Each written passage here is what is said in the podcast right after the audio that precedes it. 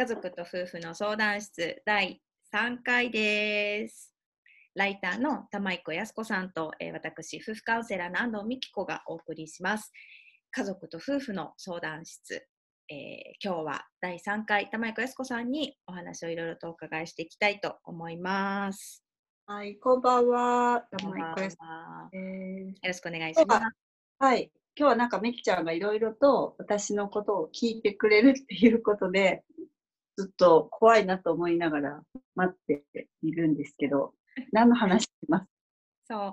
えっ、と、やすこさんのお話を聞いていきたい、家族会議のこととかいろいろ聞きたいと思ったときに、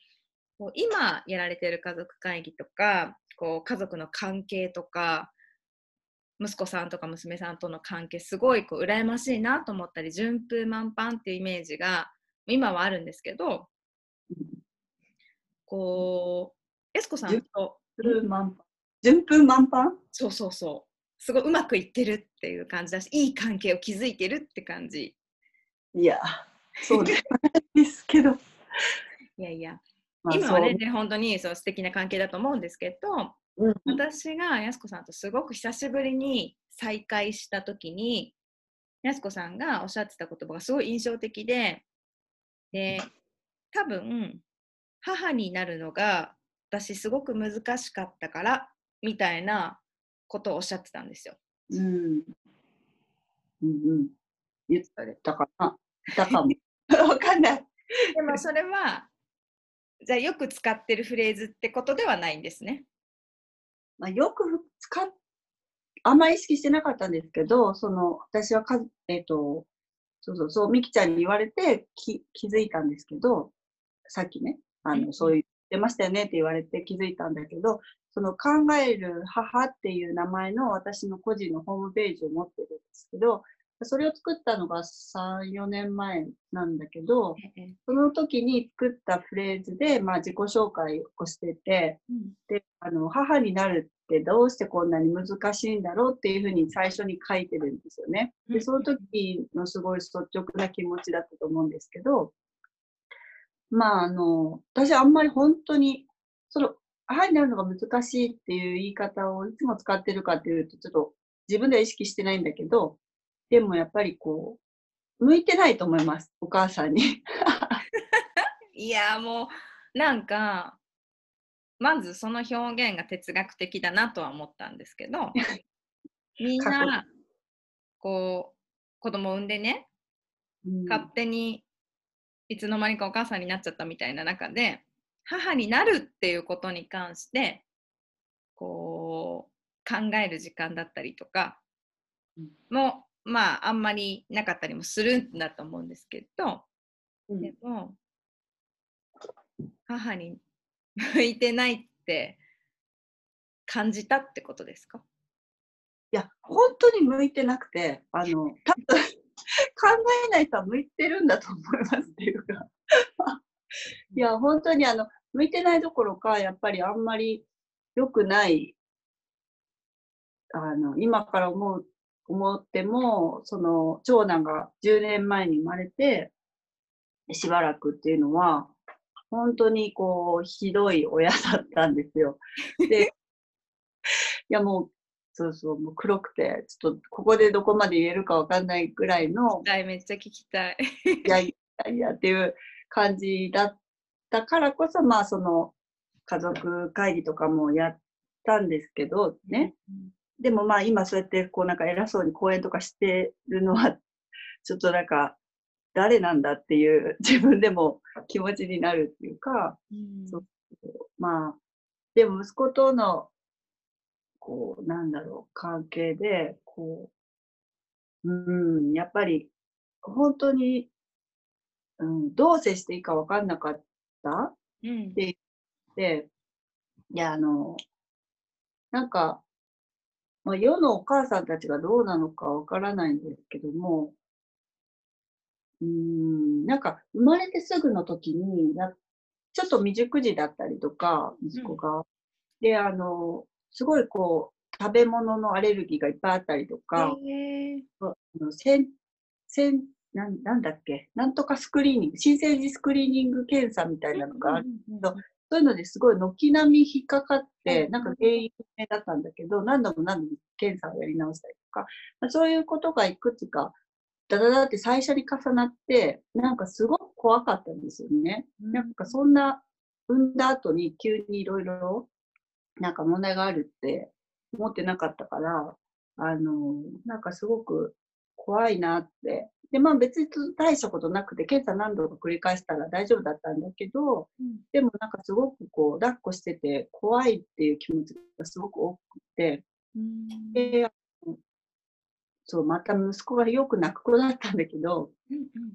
なんか、そう泣いてるのが全部こう自分がダメだから泣いてんだって、抱っこの仕方とかおっぱいのあげ方とか、まあそういうことがダメだから泣いてんだな、みたいなのが、もう最初から結構ループに入っちゃったっていうか、なるほど。そうそう。それでもうなんか、本当に5歳ぐらいまで可愛いとか思ってなかったから。大変だっていうことだけしかなかったんですよ、一人も。そう、だからね、なんか、その時に、こう、まあ、ちっちゃい時は、その、新生児の時は命を預かってるから怖いっていうのもあるんだけど、その上で正解っていうのがどれかわかんないっていう、なんか、本当に、こう、アトピー一つとっても、あの、じゃあ母乳で乳製品を取ったら良くないよとかさ、別にそういうのは食べてもいいんだよとかさ、まあ、いろんな情報が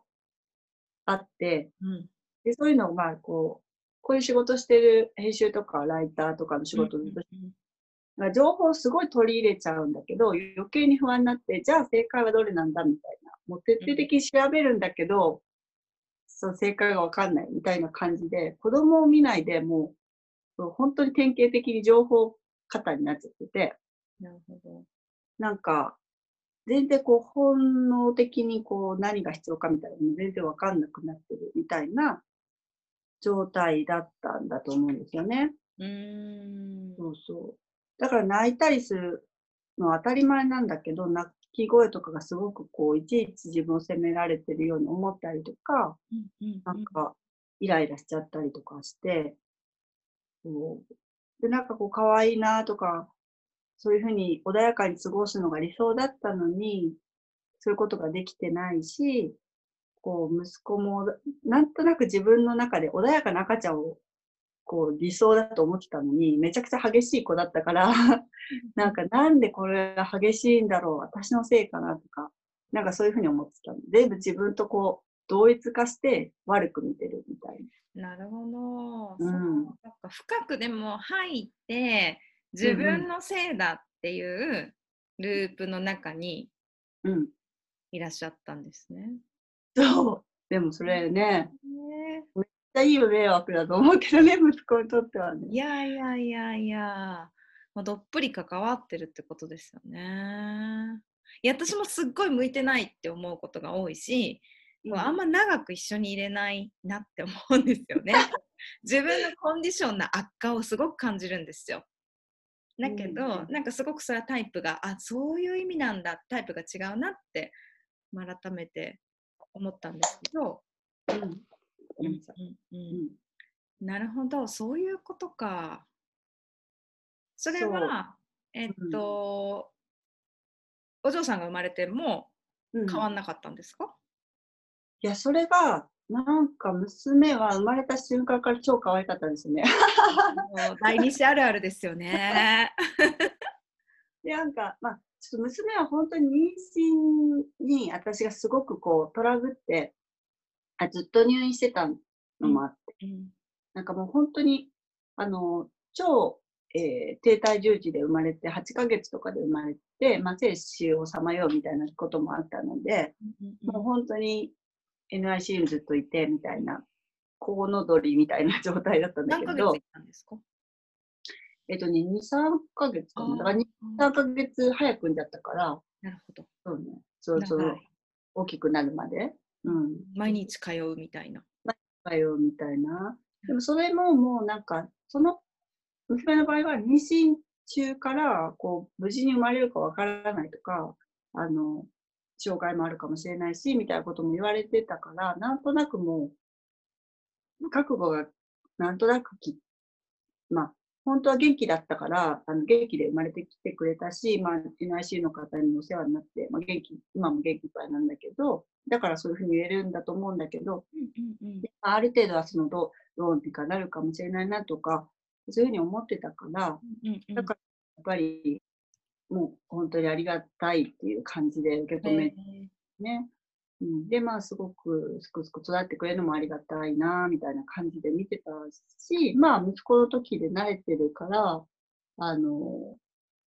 なんだろうな、まあ、そんなビビってないっていうか、感じもあるし、あと、まあ、第二子あるあるですくすく寝てくれるし、あんまり泣かないし。なんでしょうね、これほんとね。私たちのあれなのかね、やっぱり。余裕が伝わるんですかね。そう、でもたそ、第一子の時そういうふうに言われるのもすごい嫌だったの。なんか、この子がすごい泣いてるのお母さんが神経しすぎるからだよ、みたいなこと言われたら、え、また私の世界みたいな 気持ちになっちゃって、なんかみんなが敵みたいな、周りのみんなが敵みたいな感じになったりとか、いや本当にドツボにはまってダメだとね、あの長男の時は。うん、わかる。わかる。なんか今も寝れないっていうこう聞くとこう、いくつか伝えてあげたいなっていうメソッドがあったりするけど、うんうん、あーって飲み込んだり 時に本当に欲しいみたいな人の時あじゃあ伝えるとか思うんだけどなんか全部が神経にこう触りますよね。ね そうねそうそう。そうでそうでも私がそのだんだん復活して復活してっていうか息子との関係においてあの、良くなっていったのが、えっと、娘が生まれて1歳の時で、息子がまだ3歳なるかならないかぐらいの時に、あの、仕事に復帰したっていうか、まあ、フリーだったからずっと仕事はしてたんですけど、あの、育児雑誌の編集部に常駐することになったんですよね。はいはいはい。で、あの、まあ、赤ちゃんもいるし、あの、ちょうど読者と対象が一緒だから、あのそういう目線で作ってっていうのを誘っていただいて、で、それまでは外部で働いてたんだけど、中に、まあ、思い切って入ってみたんですよね。で、その時うちの親とかも同居してたから、ちょっと育児に任せたりして、で、あの、毎日毎日通ってたんです。で、その時になんか、あの、でもやっぱり息子が、えっと、保育園に預けたんだけど、一筋縄では保育園に行ってくれない子だったから、うん、あの普通なんか最初は泣くけどさ、あの、行ったら泣きやみますよとか、うん、最初の1週間ぐらいとか、長くて1ヶ月ですよみたいな感じなんだけど、息子はは半年ぐらい泣き続けてたの。おー、すごいエネルギーだ。すごいエネルギーだ。今思うとそのエネルギーはそのまま持って10歳になっててな今自分の好きなことにめちゃくちゃエネルギーを費やしてたんだけどなんかその時はもうそ な何なんだこの子はみたいな感じですね。で遅刻するからこう足からこう子供を剥がすようにして去って去っていくみたいな。でなんか毎朝喧嘩したりとかちょっとこだわりが強い子だったから靴を履くのがこううまく紐が結べなかったら、それで20分ぐらい怒るから遅刻するみたいな、もうなんか、そういういろんなことが、あと、パジャマで行くと言ってパジャマで登校するとか、なんかもうすごい、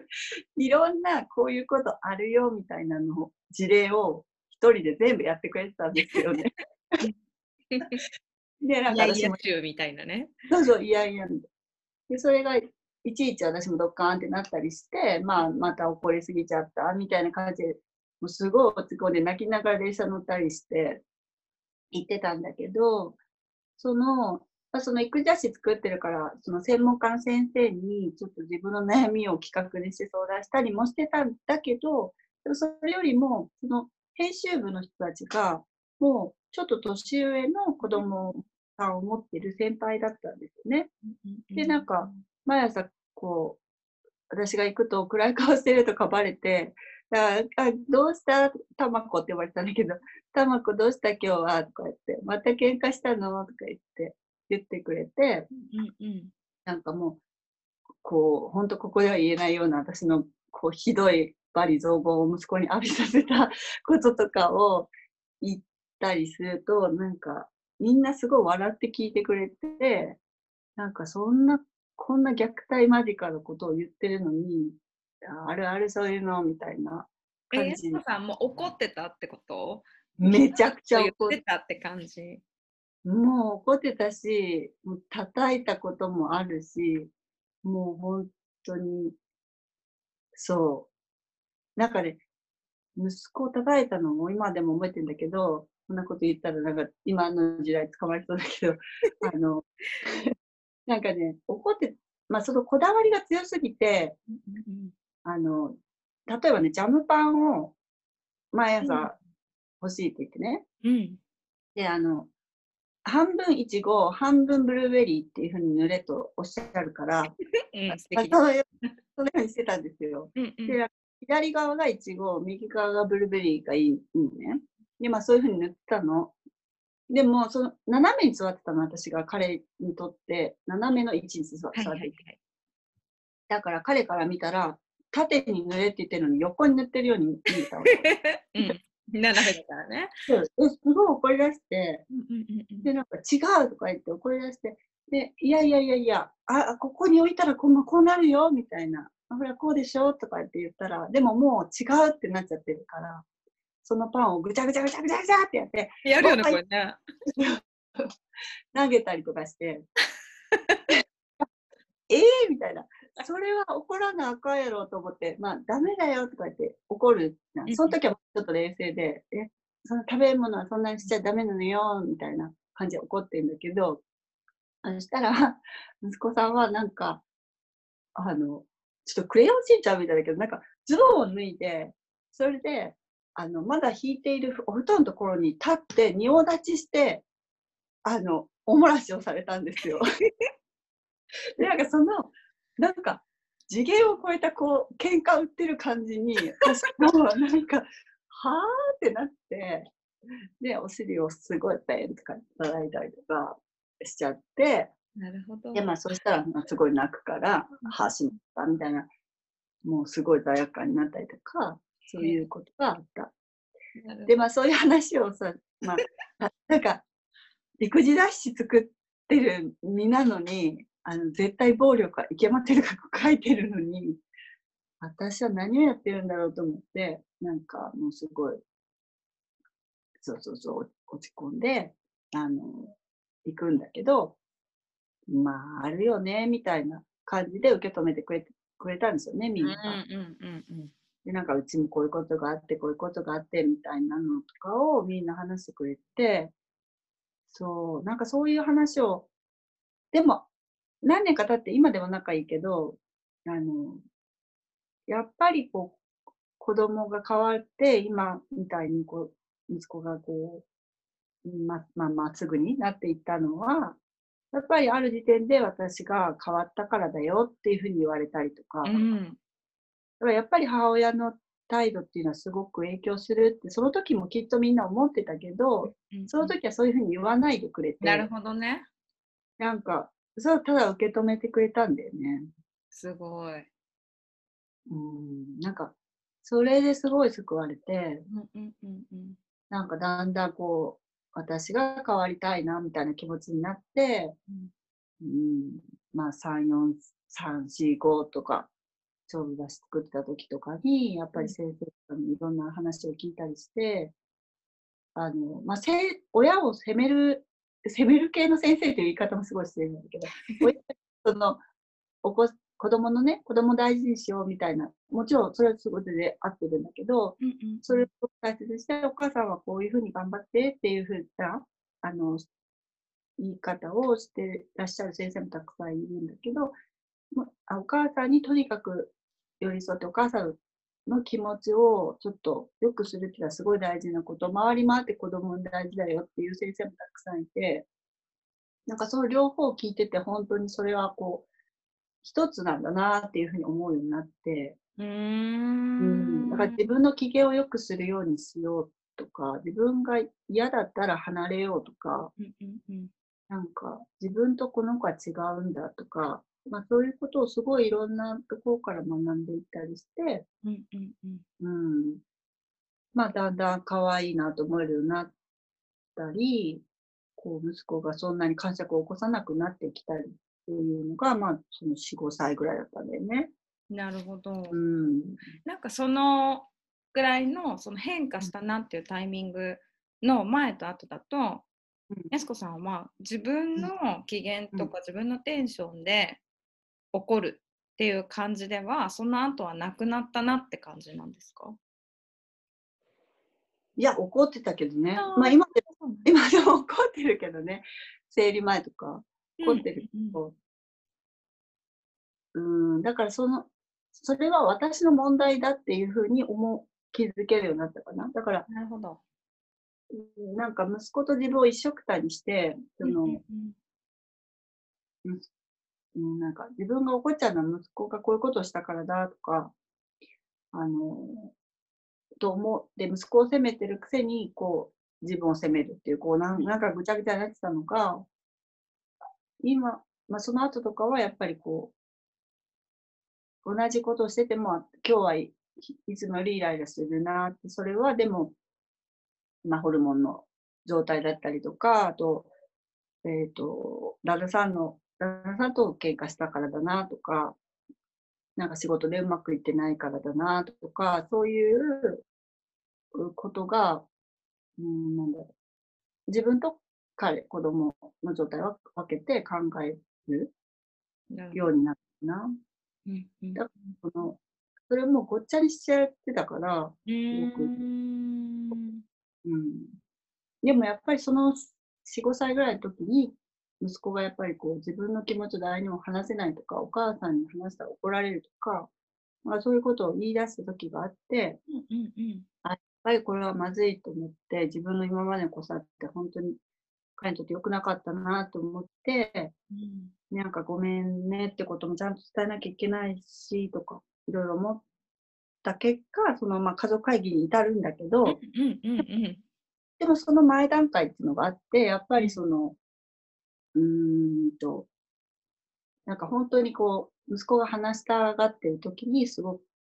ちゃんと一回深く聞くとか、うんうんうん。あとぬいぐるみを使って話をするとかっていうのもしたんだけど、うんうん。なんかとにかく話していい、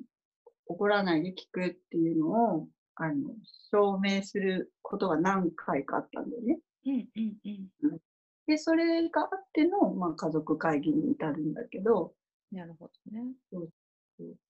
だから、まあ、話せるようになったっていうのは私にとってもすごい大大きかった。うんうんうんううんん、なんか本当はその理想としては、やっぱり赤ちゃんの時からさ、話せない赤ちゃんであっても心を通じ合わせてる親御さんってすごいたくさんいるし、すごい素敵だなって今でも思うし、昨日もなんか、あの、あるヨガクラスの、まえっ、と、ベビーヨガのボランティア、赤ちゃん抱っこしに行くボランティアに行ったの、赤ちゃんの性器を吸いたくて。でもそこの、そう、そこのママたちも本当になんか、そう、赤ちゃんが泣いた時にこう、すごい疲れてるけど、赤ちゃんが泣いた時にこう抱っこしてあげて、みたいなのをすごい自然にやってて、すごい素敵だなと思うんだけど、私はそれがうまくできなくて、なんか、言葉を話すようになった時に、すごくこう、面白いなとか可愛いなとか思えた。そうなんだからもうそういう時点でお母さんにま向いてないなって思うんだけど、うん。なるほどね、そっか。でもその、なんでしょうね。逆に、やっぱうん4、5歳ぐらいから、だんだん話せば分かるっていうのもあって、多くのママたちは怒ることとかが増えてくるタイミングな感じがするんですよね。うん。制することができるようなそれまでの段階ってこう感情的にというかまあそうだな言っても伝わんなかったりするからうん。やり取りがなんていうのかなまあ赤ちゃん対赤ちゃんっていう感じだったのがなんだかこうなんていうのかな。あれしちゃダメこれしちゃダメみたいなことがこっち都合でやっちゃうことがすごく増えてくるなって最近思っていて4歳5歳ぐらいの時って。でもなんかそこの感覚みたいなものがどうボーダーを引くっていうかこうお互いの間の境界線がどこにあるのかみたいなのがくっきり逆にしだしてうん言葉がつないでくれたっていう感じなんですかね。なんか、うんそうそうかも。みんなと、まあ確かにげちょっと逆なところあるかもしれないですね。うんうんうんうんうんだからだから今とかは本当にこう喋ってくるし、うんなんか本当に別の人と思って見てるから、あんまり嫌がることをさせようとか、まあ散々失敗してきたから、あの、嫌がることはこの子はしないんだなって思ってるから、うんさせないしですよね。うんうん。なるほど。そっか。なんかでもそのぐらい深くやっぱり母になるっていうことも内省して っていうプロセスがあるってことですよね。内省したのかな？出るんでしょうね。うん。なんでしょうかね。うんうんもっとうまくいってたら確かにいろいろ考えないよね。うんうん。なまあ、うまくいってないけど、まあ、見て見ぬふりすることも すごくうんありますけど、そうですね。そっかそっか。なるほど。で、その同じプロセスが娘さんの時にはおそんなに感じないっていうか、もう一回やってるから起きなかったって感じなんですか？そう、そうね。まあ、そもそもやっぱタイプが違って息子とは、うんうんすごいよく寝る子だったし、その泣いたりするのも眠い時か抱っこしてほしい時かお腹空いた時うんうんうん、とか、もうまあその通りだったんですよね。わかる。だからなんかそんな、でまあ、手も多かったし、その時一緒に親がくれたりとかして。うん、だからまあ、その二人きりでどうしどうしていいかわかんないみたいな状況がまあそんななかったっっていうのもあっうんうんたよね。で息子娘は割となんかだから、あんまりこだわりもその時はなくて、何でもお兄ちゃんの真似してやりたいとかそういう感じだったしね、下の子だ。うんうんだからなんかほっといたら大きくなるみたいな状態だったんですよね。でも、まあそれ、それがだから面白いのが、息子が小学校に上がった時に彼はキャラ替えをして、180度キャラ替えをして、すごくこう、あの、内弁慶で、あの、うちでは暴れるけど、外ではすごいいい子だったのが、うんうん小学校に上がった時に元気な子みたいな立ち位置を獲得したんですよ。ほで、それで、外ですごい明るくて喋る子みたいになっううんうん。た、家で疲れてあんま喋れなくなったりとか。へでーなんか、それがうまくいったんですよね、彼はね。娘は逆にその、家ですごく楽しく過ごしてたのが、あの、集団になった時に、やっぱりすごく緊張しちゃうとか、周りの、えーこの、なんていうか、空気を読読みすぎるところがあって、まあ、すごく、うん、繊細なところもあるので、学校で誰かが怒られてるとか、誰かが騒いでるみたいなのがちょっと辛いから、うん。今は、今小学校2年生だけど、うんお兄、息子は小4になってすごく学校楽しいんだけど、うんうんうん。娘はやっぱり学校がすごくドキドキするっていう感じだって、まあ、心配事は今娘の方が多いかな。なるほどね。うんうん。そっかそっか。なるほど。なんかそのやす子さんのお話をいつもいろんなストーリーを聞くときに、まあ、そのやす子さんの先輩方の需要とかこう共感みたいなやす子さんが体験してこられたプロセスと似てるんだろうなって思うんですけどこう、まあ、みんな持つ黒いところが タイプの違いがあるじゃないですか。で家の中でうちで起きることだからしかもそのね、ライターしててって思われるみたいに、まあ、私もカウンセラーやりつつみたいな 起きることがいっぱいあるじゃないですか。分かってるけどみたいな。がでもあ安子さんもこの時代あったんだみたいなことだったりなんかまあそのプロセスに癒されてるんだろうなって、まあ、今日思ったんですけどでもそのなんか救いなのはねどのタイミングからでもこうなんて言うんだろう。自分の感覚だったりとか、まあ、変わっていく？ママが変わっていくっていうことで関わりって変わっていくんだなっていうのはすごく励みだなと思いつつ。うん。うん。いやそうだと思います。うんうんうんうん。うん、だからやっぱり、やっぱりなんかあと、お母さんだけの問題じゃないと思うしね、なんか、うんその時に助けてくれる人がどれくらいうん。いるかとか、やっぱり本当に産後って大変だし、うんうん。なんかその時にすごくこう、受け止めてくれるうん、助けてくれる人がどれくらいいるか、なんかいろんなアドバイスをくれる人じゃなくて、本当にただ助けてくれる人がどれくらいいるかっていうのってすごい大事かなとか思うかな。そうですよね。なんかそのもしマイスコさんはご両親の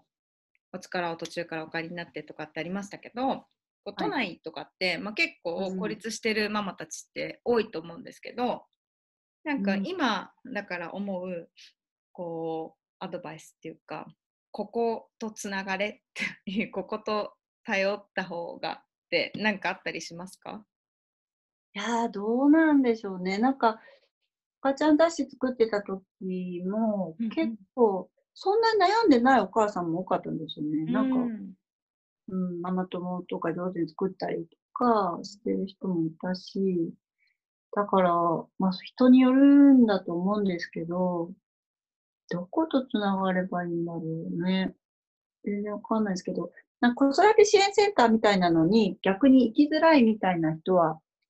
いますよね。なんか、わかるわかる。うん、ママ友、いきなり赤ちゃんが月月齢同じだから友達になれないよとか、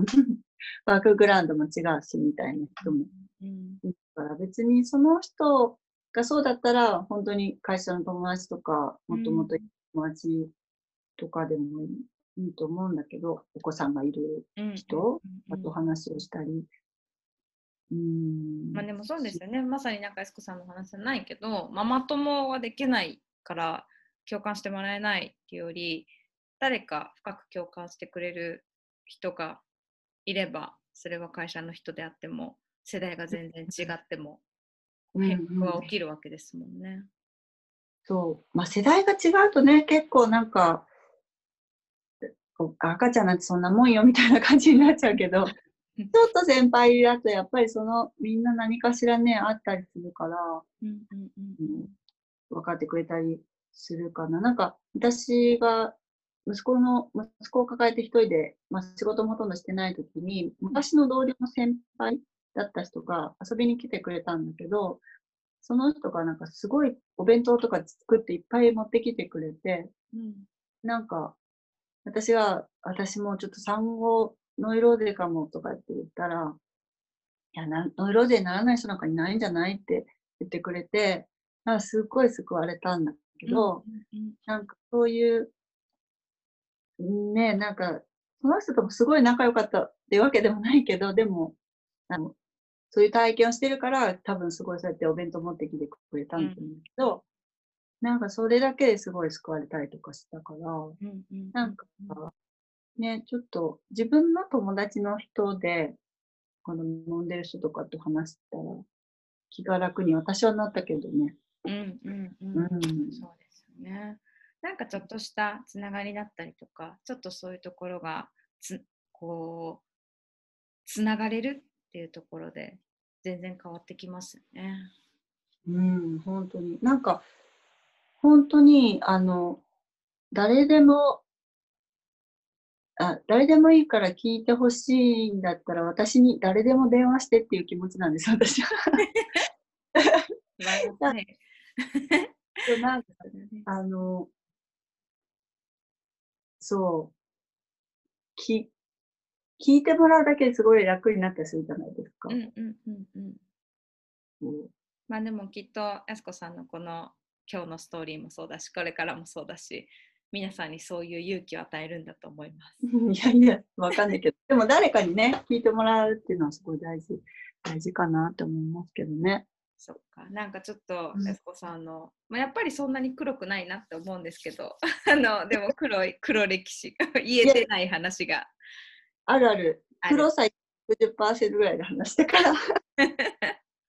薄めて薄めてくださったんですね。はいはい。そっかでもそれにすごく私もいつも癒されてるし皆さんにも届くんじゃないかなと思ったりしてます。うん黒い話はありますよね。じゃあちょっとなんか今日はそんなやすこさんのはい。昔のお話をお伺いしましたがはい。今日はこの辺で区切らせていただいてはい、また次回第4回にはい。私のお話のところでいきたいと思います。はい。今日の第3回家族と夫婦の相談室この辺りで失礼したいと思います。はい。さようなら。ありがとうございました。